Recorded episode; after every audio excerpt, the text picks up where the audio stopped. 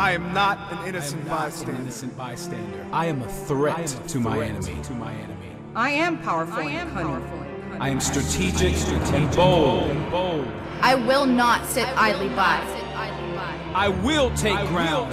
I will advance. I will advance. I will tear through my enemy. And my enemy will hate. enemy will hate. I will not avoid the difficult fight. I will fight.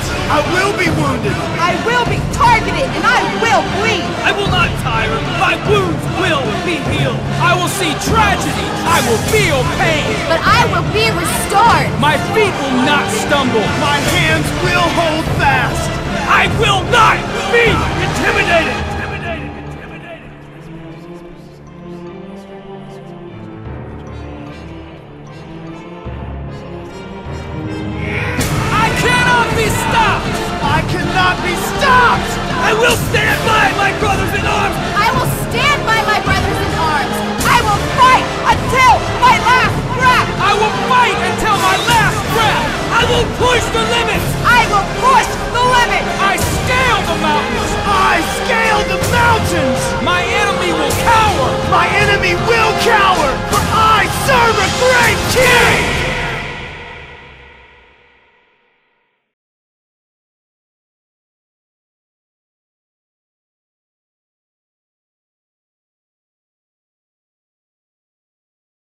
Chapter 10 page.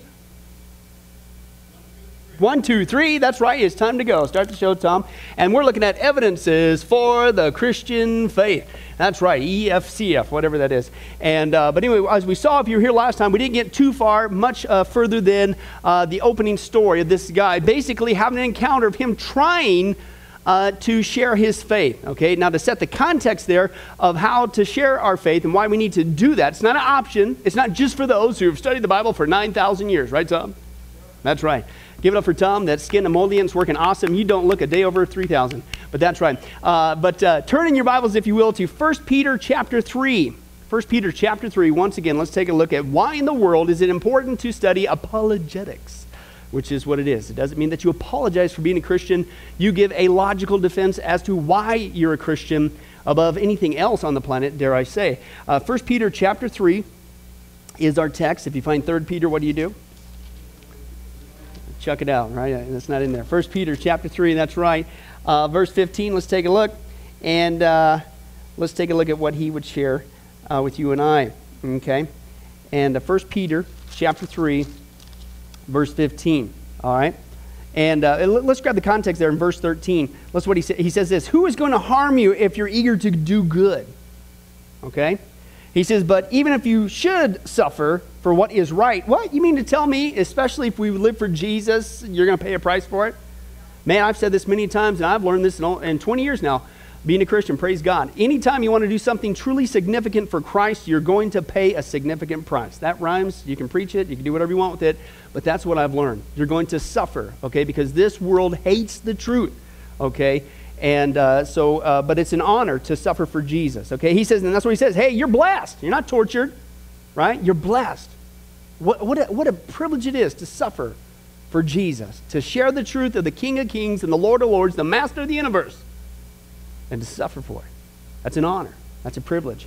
Okay, he says, You're blessed. He says, Hey, don't fear what they fear. don't be frightened, okay? But in your heart, set apart Christ as Lord. Who's the one that's in control? Even when we suffer, even when people persecute us, even when people mock and make fun of us for sharing the truth. Jesus Christ, He's Lord. It's kurios in the Greek that's used there. He is the Lord. He is, here's a good, man, kind of getting a little sidetracked, but let's go with it. Uh, kurios literally means, here's a good term. We don't like this scene today because we're like, we're so independent. It's, you know, don't you tell me what to do, you know, the rebellious streak. Master is what that is. Did you know that? You know, when you become a Christian, really what you're saying when I'm a follower of Christ, a Christian, did you know what, you, what you're saying is Jesus Christ is not just my Lord. That's a Christianese phrase, right? It's not some British guy who oversees all. okay, master. He is your master. Remember that exciting, uh, very theologically profound show, I Dream of Jeannie? Remember that? Okay, for all of you back there. How many guys still don't even know who Brady Bunch? I'm still shocked. I don't even, I, it's hard for me to fall asleep at night that I know that some of you out there don't even know who the Brady Bunch is. Uh, but anyway, but uh, remember what she would do, and every time that Tony, the guy, whatever, would give her a desire, she would say, Yes, Master. And all the ladies said, That's awesome. That's what we need to do. Yes, and he's standing alone on the pulpit. Oh, you scared guys, you. But uh, that's right. But uh, that's what she would say. I mean, that was her. And of course, that's a jest. That's not real. But, but do you realize that that should be our attitude as a Christian? When we see Jesus is our Lord, is he Lord of your life? Not just say, is he Lord? Is that, is that our attitude? When he asks us to do something, anything, including share the gospel, including the context tonight, hey, would you give a defense for the hope that lies within you? Yes, Master. Yes, Jesus. Yes, King of Kings, Lord of Lords. Yes. Blink your eyes, twiddle your nose, do whatever you got to do, whatever. Okay. Yes. Is that our attitude? Okay. Even if it's suffering, it's still yes, Master. He is our Master. Set apart in your heart. Jesus is your Master. Now, can I tell you something? I like the one guy mentioned this. You know, people say, you need to make the Lord Jesus, uh, you need to make Jesus the Lord of your life. Excuse me? Nobody makes Jesus Lord. He is the Lord. Whether you want to make him that or not, he is the master of all creation in the whole universe, okay? And that's what he says. Hey, listen, you're suffering, set apart Jesus, Lord. Yes, Master, I'll do for you, Master. Anything you say, Master. Even if I got to take heat for this, yes, Master. That's what we are as a Christian. And listen to what he says. He says, now, in the context of that, you might have to suffer for doing what is right. But Jesus Christ is the master, which also means that he's sovereign, okay? Uh, even in our difficulties, he is sovereign. Uh, even in our difficulties, he says, oh, by the way, I'm also going to work that together for your good. Yes, master. You got it, master. I'll do. I'll keep moving forward. Okay, nothing's going to deter me. And he says this, and this is the context there. He says, now always. Now, how often is that? Always, right? Now, we know that we should always live a life that is pleasing to God, right? Hopefully. Somebody say yes. And the preacher feels better tonight. Okay? Uh, and we should always uh, share the gospel every opportunity we can get, right? We know that one, right? All right? Did you know that the Bible says always be prepared? Be ready. I mean, you're armed to the teeth, to the hilt. To what? Well, what's he say there? He says, always be prepared for what? To give an answer, okay, for the hope that you have, okay? Uh, are, are, we always ready for that? I don't know about you guys, when I first got saved and, and I, I didn't believe in evolution, uh, even before I was a Christian. It's like, excuse me? I did not come from an ape. That's offensive, okay? And uh, then you look at the complexity of the stars growing up in the Midwest, out in the middle of nowhere. It's like, are you kidding me? That's not by chance. There's no way, right? And uh, but man, when I became a Christian, and then came across some apologetic, defensive information to show scientifically, logically, philosophically, geographically, archaeologically that oh, you yes, that God is the one who made this earth. That was exciting. That was exciting to come across that information. It's exciting to be able to have this ammo to give a defense for the hope that lies within us. He says, always be prepared. You should always be gravitating towards that. Uh, you, should, you should have a plaque of Josh McDowell on your desk every day, if you will. If you know he's an apologist. Of course, I'm being in jest. Don't worship him. But he's a great apologist. And other, other guys like that. And, uh, but that's what he says. Always be ready to give a defense, uh, an answer to everyone. Okay, who, who? Everyone? Now, what's that imply? Everyone. That's right, Jim. You got that even without your hat on tonight. Uh, everyone. That means everybody. What about that guy that keeps asking the same question over and over again? What about the guy that says, hey, what about dinosaurs in the Bible? I skipped those. You need to go find out. There is an answer, you know. There's a great, awesome answer. It'll blow your socks off how much we've been lied to, and it'll bless your socks off being equipped to give a defense. But listen, get prepared. Don't avoid those people. That's a great logical question. You need to get, take the initiative and get prepared to give an answer for that. Don't skip over it. And if we don't tell them the truth, who's going to tell them? History Channel? Because we all know that's always biblical. Right. Okay? If we don't get equipped always, as he says, now notice it's not an option. Always means always. Who's going to tell them? Who's going to give that answer for the hope that we have? Okay? And he says this, but I like this. We'll finish with this and, and move on. He says, Now, uh, do this with a big, giant family Bible about six feet long and beat them over the head if they don't listen. I'm sorry, wrong translation. That's right, Jim. Uh, with gentleness and respect. Okay? You know, sometimes when you share with people, they're not going to like it. You just got to know when to pull the plug, I call it. You know what I'm saying? Doesn't mean you walk back in fear. Doesn't mean that you don't try to give an answer, but if you realize you're really getting nowhere after a while, I'm not saying if you know, and he says, and well, here's the reason. No, okay, I quit. I'm not saying you can't engage for a while, but at some time, wisdom should kick in and go like, you know what? It's just not profitable right now. It's not worth it. I need to just back down off of here, and we'll deal with something else, right? You know what I'm saying? You need to do it with gentleness and respect okay, is what he's talking about there. Now, keeping a clear conscience so that those who speak maliciously against your what, what kind of behavior? Good behavior in Christ may be ashamed of their slander. Oh, you're because have you ever noticed this? When you're, if you will, winning an argument, if you will, not that it should be an argument in a negative sense, but when you're giving a defense for the hope that lies within you, and you're just slowly, methodically taking them through logically about their need of a savior, etc., and have you ever lied? Have you ever stolen? You know, and you know they have nothing to say. Then usually what they'll do is they resort to what's called character assassination. Well, you guys are a bunch of wackos. Well, I knew this guy one time. Blah blah blah. You Christians are a bunch of hypocrites. Blah blah blah. It's like whoa whoa. Now you're getting malicious. You're slandering me. All right. He says, at that point, then you just really just you attack them and beat them up.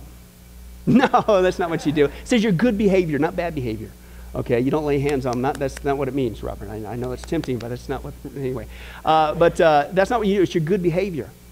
So that even when they maliciously say stuff against you, even if they're, quote, losing the argument, and they resort to stuff like that, and make fun of you, and poke at you, and just call you names, and blah, blah, blah, blah, make a big scene, or do whatever, embarrass you, even in public, like with this story with this guy.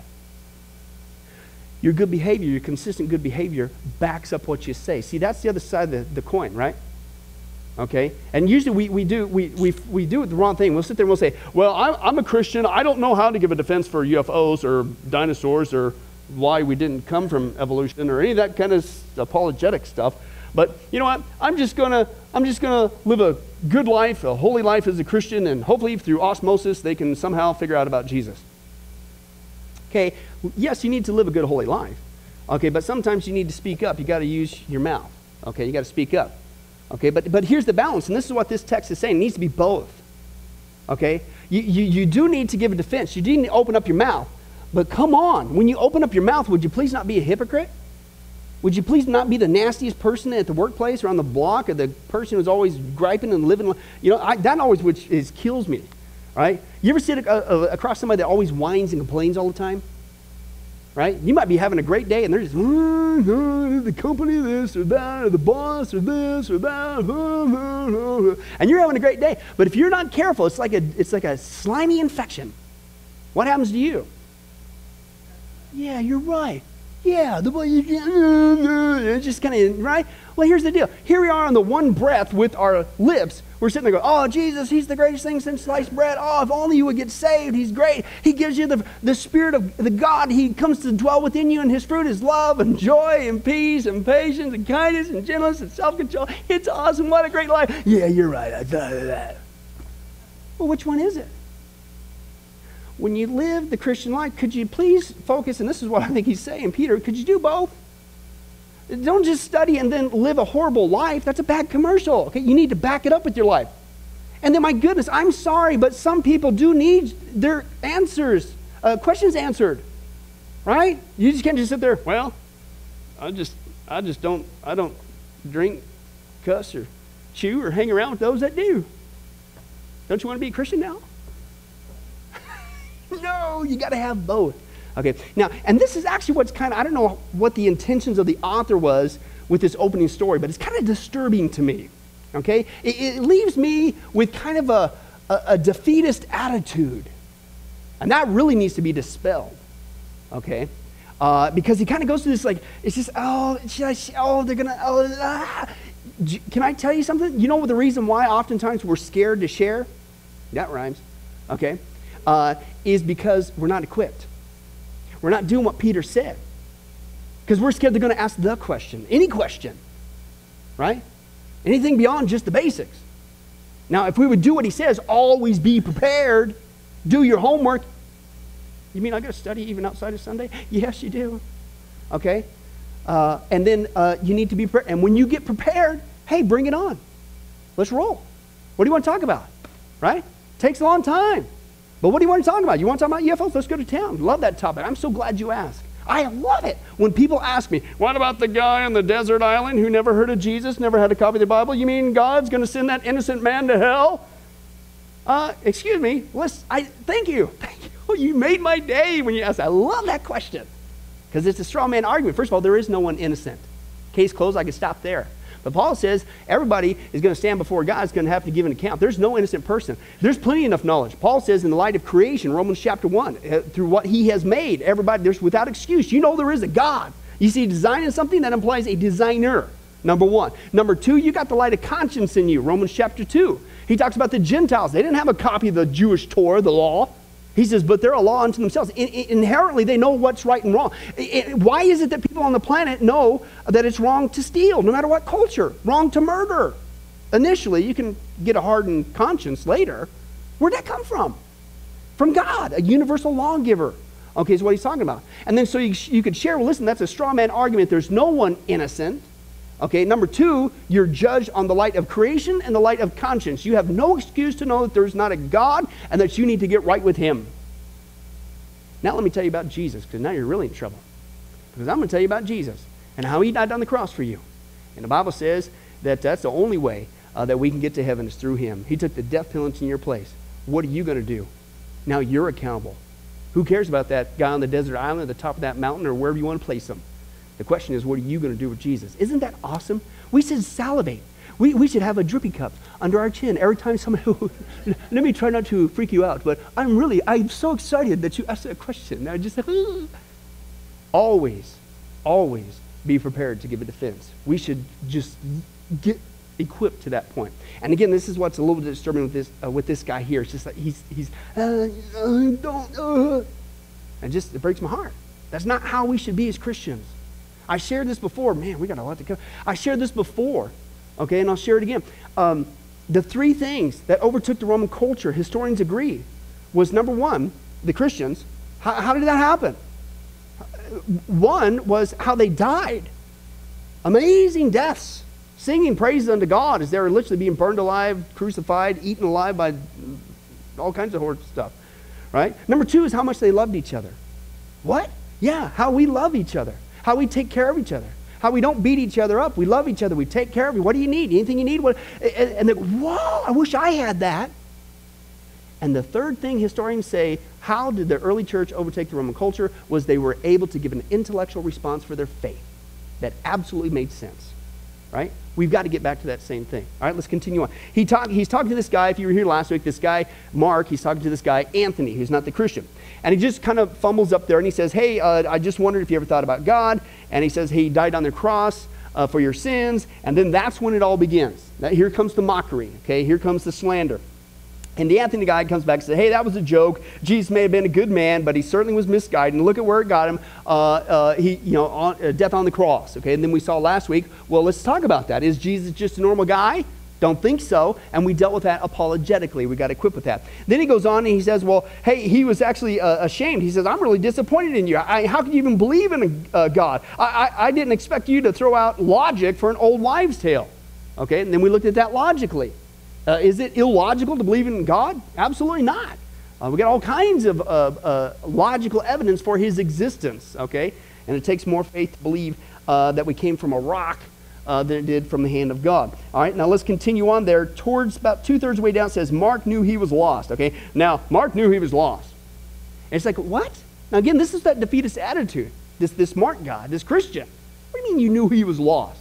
I mean, first of all, why weren't you equipped to answer the first two? All right? Or here's, here's, here's something, guess what? You know, if somebody asks you a question, it is not illegal to say, you know what? I'm not really sure about that right now, but I'll get back with you. How's that? That's all you got to do. Go home, do your homework, have some fun, woo! Come back and give him an answer. It's okay. You can do that. But he said, oh, he was lost. Okay, is what he says here. And, uh, and but now his pride was wounded. So he said defensively, I've read the Bible. And one of the young men at the other side of the table applauded loud enough for all in the dining room to hear. Bravo! Hey, Anthony took his head, uh, shook his head, and replied, "You don't take the Bible seriously, do you? The Bible is completely how many you heard this one? Unscientific and out of date. Right? Liar, liar. Pants on fire. We've seen this verse again. I'm going to bring it up again because this is one of the biggest lies they continue to repeat. Open your Bibles to Isaiah chapter 40. Isaiah chapter 40. And uh, let's take a look there. Isaiah, of course, was written by Isaiah. You're on the ball. Isaiah chapter uh, 40. And uh, here's what he says, verse 21 through 22. And this is awesome. Okay. Now, this is good. Oh, this one, this one. Uh, this is awesome. Now, the, the, the context here is comforting God's people. Did you know it's comforting to know how big, how huge, how awesome, how incredible God is? Because, see, when you realize how big and how huge, how incredible, how awesome God is, our problems kind of go like this. Right? And then we realize, like, man, if God created the universe and upholds and sustains it all, what in the world am I worried about? I think He can take care of this. And this is what He says. Listen to what He says here. Uh, verse 20, He says, Do you not know? Uh, have you not heard? Has it not been told from, uh, to you from the beginning? H- have you not understood since the earth was founded? He, God, since enthroned on the square of the earth, because we all know the earth is flat, and the church always been teaching that. Oh, I'm sorry. What's it say there? The Bible says the circle of the earth and its people are like grasshoppers. He stretches out the heavens like a canopy and he spreads them out like a tent to live in. Excuse me? What in the world are you worried about? But it says right there the earth is what? Round. How many times you guys said, "Oh, the Bible, you really believe that? That's so unscientific. The Bible teaches the earth is flat." No, it doesn't. Read your Bible. Says it right there. But that's the tip of the iceberg. Uh, the Bible teaches the universe had a beginning. Genesis 1 1, in the beginning. Do you know how many? It's got to be billions. It's got to be billions. You know how many billions of dollars that we have funded, paid for as taxpayers so the scientists can continue with these experiments? I wonder how it all began. just because you want to uh, balk at the Bible. The universe is composed of time, space, matter, and energy, Genesis 1 1. Right? In the beginning, time, God created the heavens, space, and the earth, matter. Oh, I guess you could have just kept reading the first verse there. Uh, no new matter is being created, Genesis uh, 2 2. The universe is running down. That's the uh, second law of thermodynamics. Okay? Uh, and uh, that's Psalm 102. Life only comes from life. Okay, Genesis chapter 1. That's what somebody shared with me after our study last week. Uh, that the, the classic joke that scientists were beginning to take on God. And they says, God, we don't need you anymore. Uh, thank you very much. And uh, we're going to demonstrate that we don't need you because we are going to create our own person. And uh, we're going to uh, challenge you to a test. And God says, sure, let's go for it. And so they go out in the wilderness, whatever, and the scientists gather up a, a, a big thing of, dirt uh, to begin their work. And God says, mm, mm, mm, go get your own dirt. Man is very good at manipulating already existing materials, but who made the material? God did it.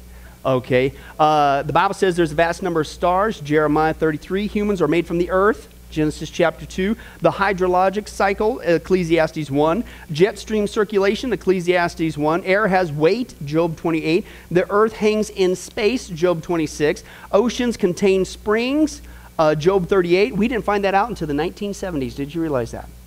Okay, and Job's one of the earliest books in the Bible. Uh, there are mountains on the bottom of the ocean floor. Again, that was a recent discovery for us. Jonah talked about that, chapter 2. Sea has paths and channels, Psalm chapter 8. Uh, this was actually in the 19th century. Uh, oceanographer guy, Matthew Maury, he discovered that. Uh, could have just read Psalm 8. Life is in the blood. Uh, we were just watching a program last night. Uh, do you know how George Washington died? He got sick, and they bled him because that's what they believed that there was disease, and if you bled them, and, and then the, the other thing, he says that then what you would do is you would take them to this person, okay, and on the outside of their shop, they would have these white and red and white and red, and those were the blood letters. The barber also was the one who uh, bled the people their blood to get rid of the disease. Well, he died from that, okay, and oops, uh, what, well, it should have just read Leviticus 17. Oh, sorry, the life is in the blood. You don't want to do that. You don't want to lose your blood. Okay? Uh, sexual promiscuity is dangerous to your health. 1 Corinthians chapter 6. Disease can be spread by physical contact. You need to quarantine, Leviticus 13. When dealing with disease, clothes, body should be washed with running water. Is very critical. That's actually a recent medical discovery, believe it or not. In fact, the guy, this is trippy, man. I don't know if you've heard of this, but the guy who actually, if you will, invented, uh, realized, uh, again, you could have read Leviticus 15, okay, but uh, there was the, the birth rate for mothers, their survival rate of mothers giving birth back when hospitals were getting started was absolutely atrocious, okay? Well, he just decided, because they would literally give, you know, the baby, here it comes, with all the, and then we go to the next one. Well, now they're getting that, in, right? And so the ladies were dropping like flies, right? He just figured, well, how about if we wash our hands before we go to the next procedure? Did you know they actually fired that guy, and he actually ended up in, an, in they put him in an insane asylum? True story. Kid you not. Can you believe that? It, it, you could have just read Leviticus 15. Running water, keeps things uh, clean. Sanitation, Deuteronomy 23. Uh, atomic fission, 2 Peter chapter 3. Light can be divided, Job 38. Light travels in a path, Job 38. Creation is made from invisible particles. We call them atoms. That was in Hebrews 11. Uh, vast uh, uh, fossil deposits on the earth. You know, if there really was a worldwide flood, let's use some logic tonight. You would expect to find billions and billions and billions of dead things buried in rock layers all over the world. Hey, guess what we find? Billions and billions of dead things buried in rock layers all over the world. That's interesting. That's Genesis 7. Uh, mankind's created from one blood, Acts 17. Uh, genetic mixing of different seeds is forbidden by God. Don't do that. That's a hot topic with the GMO stuff right? Leviticus 19, don't want to tamper that stuff. You're going to mess up your food supply, God says. Oops, I guess we don't want to listen to him. Pest control, how to handle it effectively, uh, Leviticus 25. God has given leaves of the trees uh, for medicine, Ezekiel 47. Olive oil and wine useful on wounds, Luke chapter 10. Listen to this. Laughter promotes physical healing. Proverbs uh, 17:22. Recent studies confirm what King Solomon was inspired to write uh, 3,000 years ago. Quote, "A merry heart does good like medicine." It's now known that laughter reduces levels of certain stress hormones, which helps bring about balance to our immune system, and this helps your body to fight off disease. For uh, that's right. So for our health tonight, folks, please repeat after me. I will always laugh at Pastor Billy's corny jokes. Ready, go. I can't believe you guys actually even did that. Uh, don't you feel better? Your liver's jiggling. It's, you're feeling great tonight. That's right. Can you believe that? Hey, keep, I'm serious. I really need your assistance this Sunday because, man, this one's going to give George and the Dragon a run for the money. If you guys remember that one, that was a dark day. Uh, but anyway, that's right. That's the opening joke. Uh, but anyway, but as you can see, excuse me, and that's the, we can go on and on. There's actually one uh, uh research paper that uh, uh, I've got on file 101 reasons scientific reasons. That's just, a, what, I don't know, 20 I read there or something like that. Okay? The Bible is not an unscientific book. Now, wouldn't that be neat to just share a couple of those with that guy? As soon as he came back with this, uh, all this mocking going on, wouldn't that be awesome to just share a couple of those things? Oh, I'm sorry. What, did, did you say the Bible teaches the earth is flat? Hey, I just happen to have a Bible with me. Could, could you, and don't even quote it, could, could, could you read that for me? What's that say? What's that say? Wouldn't that have been awesome? Wouldn't that have just shut it up right there. And again, it's not just winning a debate, it's like, oh. Because again, what we saw last week, what I've learned, this is what I used to do before I was a Christian. You think that these are your own intelligent thoughts, your own reasonings that you've based on years of your own intelligence and surmising of all of life and everything. No, it's not. You're just parroting what the media wants you to think. Okay? Including about Christianity and about the Bible. Let's continue on. He says the only people who use the Bible are either very naive or uh, they, they use the Bible to prey on the ignorance of superstition of others. That's actually a Freudian thought, okay? Who, by the way, was an atheist, a cocaine addict, and promoter of cocaine, okay? And his buddy Carl Jung was involved in the occult, did seances, got his secular psychology teachings from a demon called Philemon, right? We've talked about that several times before. And I'm going to listen to you. But that's where that concept came from, from Freud. The idea of God was made up by our forefathers to cope with life. Right? And so that's what. And you could bring that out too. Uh, Mark opened his mouth to reply, but as he glanced around, he saw all eyes on him, as if the entire student body were waiting breathlessly for him to stick his foot in his mouth again. Now, again, stop right there. How defeatist is that? I mean, really, this, I, I, and again, I don't know, and maybe he did this on purpose to kind of leave this guy in the mouth. But I hope this is not the typical Christian response. And if it is, we better get back to what Peter said. We need to get back to that word always, not sometimes, not just when you get in a jam, Not just for those who like those intellectual arguments. Every Christian, you need to do your homework. You need to be able to give a defense, man, for these kind of questions. Because you know what? These are great questions. Th- This is, this, is a, this is a rational thinking person question. You need to do your homework. Okay? And that's what he says. Let's continue on. And so he glanced around there, and, and uh, he, he could see sheer delight on a number of faces as they watched him squirm in his seat. And then a bell rang, and the spell was broken. Anthony left without his usual see you later, and many others looked pointedly in Mark's direction. And no, no. Is this a word? Sniggered. Have you seen it? I've heard of snickered, and I've heard of chiggers. How many of you guys know what chiggers are? From the Midwest. Them little things, man, they're like invisible demons, aren't they? They are, man. You're out there, man. You, and hey, praise God for tube socks. They weren't just cool for the 80s, man. Those were lifesavers back in the Midwest, if you know what chiggers are. Your only sign of defense. So, but, uh, uh, but anyway, I thought, what's a snigger? Anyway, whatever. As they left the dining room, Mark felt that uh, his best option would be to change. Listen, listen how defeated this is. To change his identity and leave the country. Are you serious? That's a sad state of affairs. That we would actually leave an encounter like that. Like that, as a Christian. You know what really got me? Uh, actually, it was in the dedication of the, the first apologetic book that I wrote. And I wrote it uh, based on an experience I had with my brother. I was, I was a Christian about six months old in the Lord. And uh, my brother Jim, he asked me, I would say, you know, I was, I was getting into the creation stuff.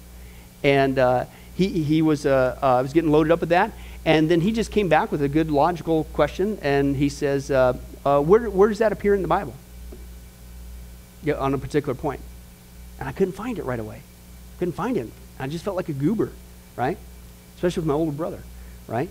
And uh, I, I literally, I remember going home from his apartment that day as a brand new spanking Christian. The information I had was right, but I couldn't defend it, right? And uh, I realized that, and I said this to God in the car. I says, God, I trust my professors, and I know they're not lying to me, and I know this information is accurate that I'm trying to share. I, but here's the word that came out of my mouth. I says, but I don't want to be a copycat Christian. I don't want to just repeat what somebody else is telling me I need to say. I want to know it from all angles. I want to know why. I want to know coming in from this side. I want to come from this side. If they ask me over here with this way, whatever, and then begin a passion uh, to be able to discover. And guys, I'm telling you, we need to do that for our culture today. We live in an anti, not just skeptic, an anti Christian culture, and they got these questions, and we are doing ourselves, and dare I say, our Lord, our Master Jesus, a disservice for not being equipped like he said we always need to be. So, is Anthony right? Was Jesus misguided? Did his disciples cook up the resurrection story uh, just to follow him, uh, uh, to justify their following him? Does it take throwing out our logic to believe in God, to put our faith in his Son? Is the Bible out of date and unscientific? Are we Christians that uh, believe in the Bible naive, preying on the ignorance of superstitious, uh, uh, superstition of others? Actually, these are all excellent questions, Tom. Uh, and we're going to answer them in this lesson. And we're going to see, far from destroying the faith that we hold, that actually show how logical, underlying that, the Christian faith is and how much it is based on clear and undeniable facts. Okay, facts. You're giving me some scientific facts. In fact, the Christian faith is the most logical belief system worldview that exists when all the facts are taken into account. You want to see that one easy example of that? Let's go back to that issue that we saw in our text of suffering. Christianity, to me, is the only one that gives a logical, uh, uh, satisfactory, emotionally satisfactory uh, a response for the origin of evil. Right? Ask the atheists. Why do we have evil? Mm, we're, just, we're just bags of protoplasm. Dancing, this was some of the words, dancing with our DNA. Really? That's your answer as to why there's atrocities on the planet. That's not very satisfying. Hindu person, believe in karma, reincarnation. What, what's, what's suffering? Oh, in fact, this is why uh, we will not help the person who's crippled on the road and dying and starving. Because don't you realize that that's their karma that they're working off? And if I were to interfere and help them out and alleviate their suffering, it's just going to make it worse for them. They're going to have to go through it again. Versus, you know what? God made this place perfect. Okay, but He gave man the ability to make a choice. Okay? and uh, but uh, uh, because he wanted a relationship with him. But here comes the devil. Okay, where is the origin of evil? And he messed it up. But praise God, right after that, Genesis 3:15, God said, "One day I'm going to fix it for you." Okay? And if you would just come to me as an act of love and grace and mercy and receive my love and grace and mercy, uh, I'll forgive you and you can have a relationship with me forever. That's where evil came from. It's not God's fault. And it's not going to be this way forever. This is what we're studying in Bible prophecy. It's not going to be this way forever. The end of this baloney is coming to an end. Isn't that awesome? That's exciting news. And then we're going to be in a place beyond our wildest dreams. Hey, that's much better than saying, sorry, can't help you. You're working off your karma. Oh, sorry. it just must be. I'm sorry. That guy's bag of DNA that he's dancing with, unfortunately, ran into your bag of DNA you're dancing with. Sorry. Christianity is the only one that's logically uh, can defend. All right. Now, are the scriptures reliable? The Bible, hello, is unique. Okay. To look at the uniqueness of the Bible, we're going to draw heavily from Josh McDowell. And it's a book, uh, Evidence That Demands a uh, Verdict. You need to get that. Uh, they're going to quote this guy, Mr. Williams. He's a professor. He spent 42 years studying Eastern books, and here's what he said comparing it to the Bible.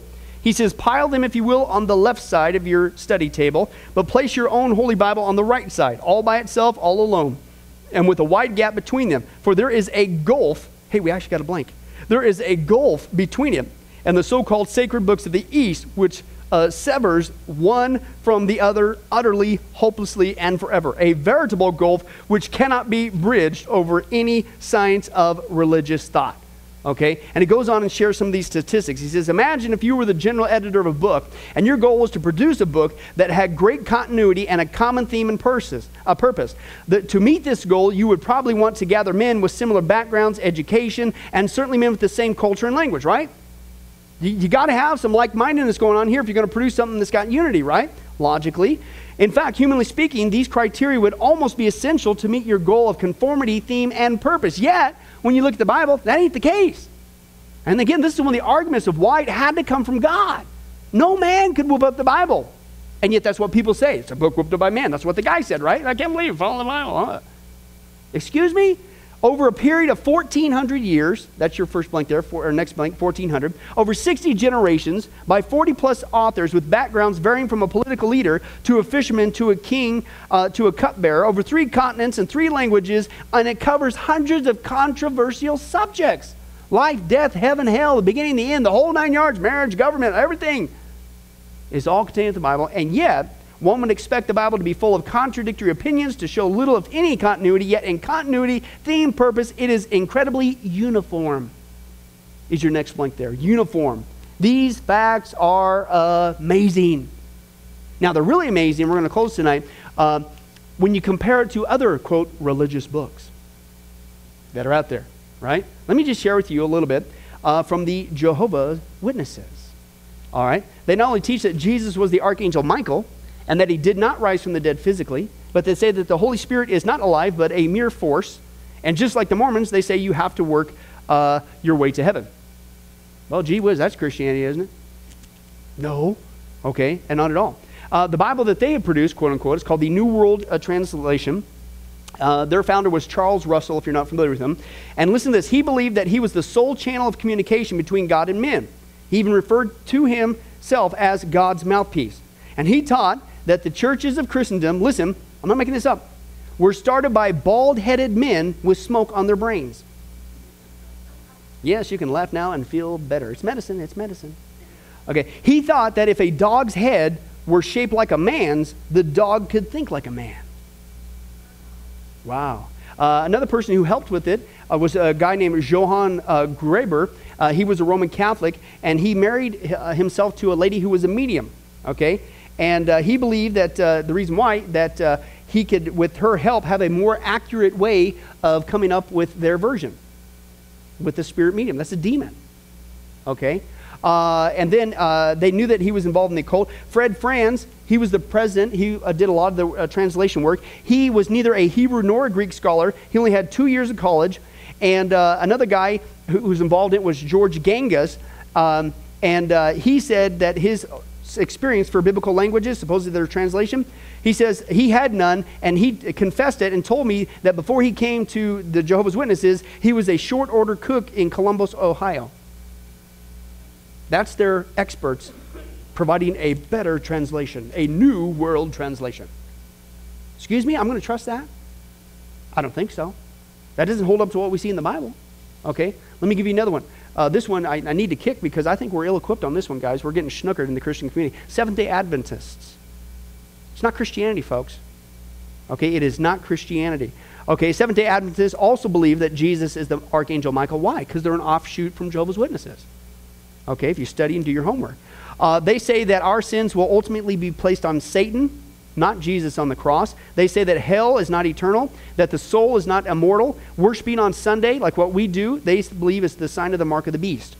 They have a version of the Bible called the Clear Word Bible, and the only thing clear about it is, hello, it did not come from God. Okay, uh, and uh, basically, uh, it was their founder was a lady named Ellen G. White. If you're not familiar with her, and uh, she was hit on the head with a rock at the age of nine. She remained unconscious for three weeks. She was unable to attend school following that incident, so her education ceased at the third grade level, and both her health and her emotions remained fragile as she grew older. But she said that she had the spirit of prophecy.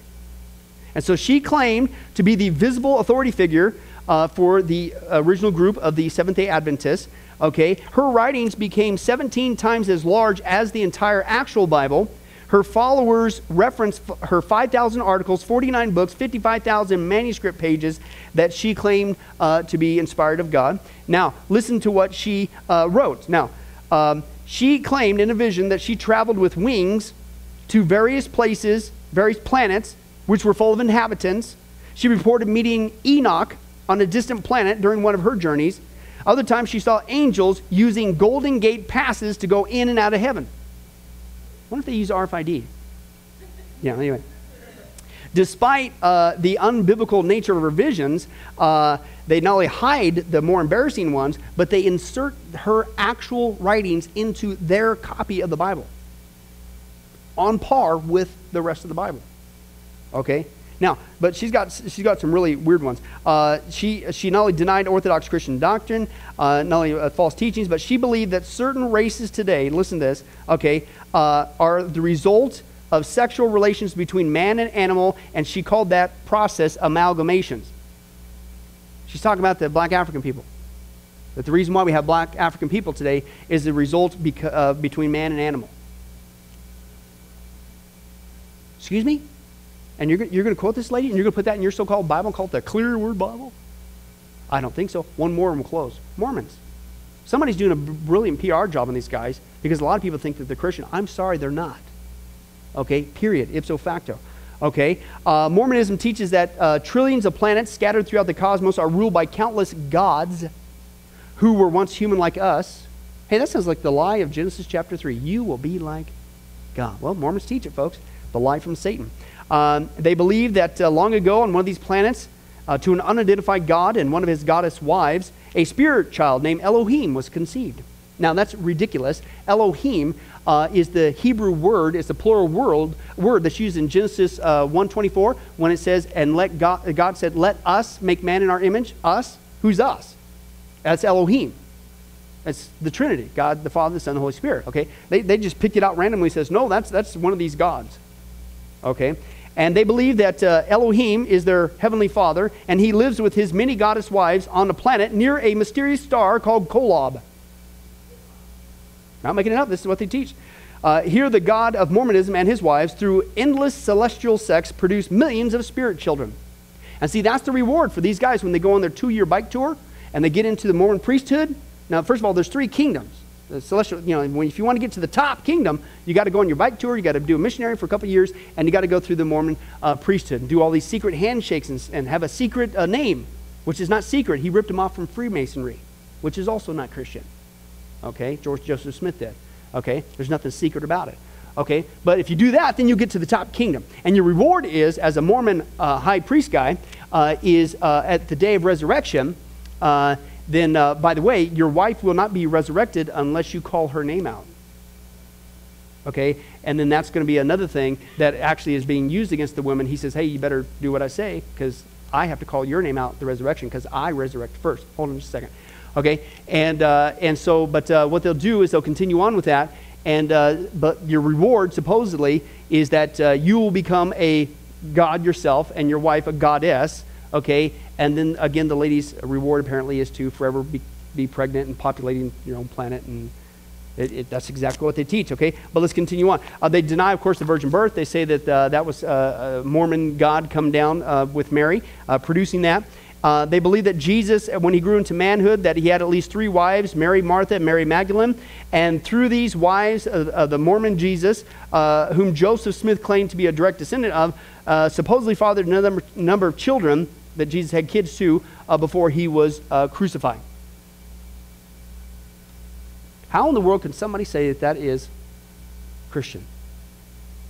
That is absolutely, with all due respect, insane. Okay? Uh, it, and just we could go into the archaeological thing. You know, just the Bible, when the Bible mentions weaponry, when the Bible mentions coinage, when the Bible mentions uh, cities and places, and we find that 100% of the time, every time in archaeology. You know how much we find of Mormons? They mention metallurgy, they talk about weapons of war, they talk about major battles, crops and culture, the use of linen and silk, animals, and DNA. You know how much we find? Evidence? Zero. One of their battles supposedly took place that involved a couple million people on a hill in New York, wasn't too far where I used to pastor. I mean, that's a lot of people on this hill. The Hill of Cumorah, I think it's called. Millions. And a huge battle involving millions, not hundreds, not thousands, millions. You know how much battle weaponry, anything of anything of any kind of a battle that is found anywhere there? Zero. It's all made up. There's no evidence for it. Okay? And this is what you say. When, when people sit there and they make these comments, oh, the Bible is just some other book whipped up by man to manipulate. There's nothing special about the Bible. There's nothing unique about the Bible. It's just like, uh, here's another one. They'll either downgrade the Bible or they'll say, well, it's just like one of the other religious books on the planet. No, it's not. The Bible, written over 1,400 years, 60 generations, 40 different authors, three continents, three languages, and covers all kinds of controversial subjects and is completely uniform. No book on the planet is like that. Wouldn't that be nice to have in your pocket and just share the next time that God calls upon you, Christian, and I, to give a defense for the hope? It's all there for the taking if we would just take God at His word and always be prepared. And it's okay if you're not. Just start today getting prepared so that we can give that defense. Amen? Let's pray. Well, hi, this is Pastor Billy Crone of Sunrise Baptist Church, and I hope you enjoyed today's study. But before you go, let me ask you one final question. Are you sure that if you were to die today, that you go to heaven and not hell? Before you answer that, let me share a couple things with you. Did you know that the Bible says that God is holy and that we are not? And the Bible also says that the wages of our sin or our unholiness is death. In other words, when we die, and it's coming for each one of us, we're all marching towards the grave at different speeds, but it's going to happen. The Bible says, therefore, since the wages of our sin is death, we deserve to die and go straight to hell and not to heaven. And that's bad enough, but to make matters worse, we don't want to admit this. God already knows. He knows uh, all of our behavior, everything, our thoughts, what we've done what even we're going to do. He knows it all. He's gone. Even though he already knows this, we don't want to admit this. And so, out of love and mercy, God gave us something called His law or the Ten Commandments. It's kind of like His x ray into our heart to show us what He already knows that He is holy and that we are not. And it's this unholiness or sin that separates us from Him. Let's take a look at God's x ray, if you will, His divine law to show us what he already knows. The Ten Commandments, uh, the ninth one says this You shall not bear false witness. Okay? That's called lying. Okay? And if you've ever told a lie once, which we all have, myself included, the Bible says that makes you a liar. Okay? The, the, another commandment says, You shall not steal. Okay? Uh, and you might think, well, that's something that everybody does. Well, it doesn't make it right. And it demonstrates what God is trying to show us that uh, we all have sin, and it's separating us from Him. Even if you took a pencil in the third grade from somebody, if you did it without permission, that's stealing. And so now you've become a thief. The Bible says that you shall not use the Lord's name in vain. And how interesting it is and unfortunate that the only name under heaven by which men might be saved, the name Jesus Christ, has now become a common cuss word. The Bible says that God is so holy that even his name is holy. If you've taken the Lord's name in vain and used it as a cuss word or even flippantly, the Bible calls that the sin of blasphemy. And so now you become a blasphemer. The Bible says you shall not commit adultery. And Jesus says if you even look at another person with lust in your eye, you've committed adultery in your heart. And finally, the Bible says uh, you shall not murder. And you might think, well, hey, I haven't done that one. Really? Well, again, the Bible says that the sin of hatred is the same as the sin of murder. The only difference is you pulled the trigger, if you will, in your heart. You wish they were dead. And in God's eyes, it's the same thing in principle. Folks, that's only just a couple of the Ten Commandments. We didn't even go through all of them. But I think you're starting to get the picture. The Bible is correct. We have all fallen short of the glory of God, myself included, and that we are separated from God as a result. And so when our time comes, we're not automatically going to heaven. We are headed for judgment. We are headed for hell. Now, let me tell you the good news.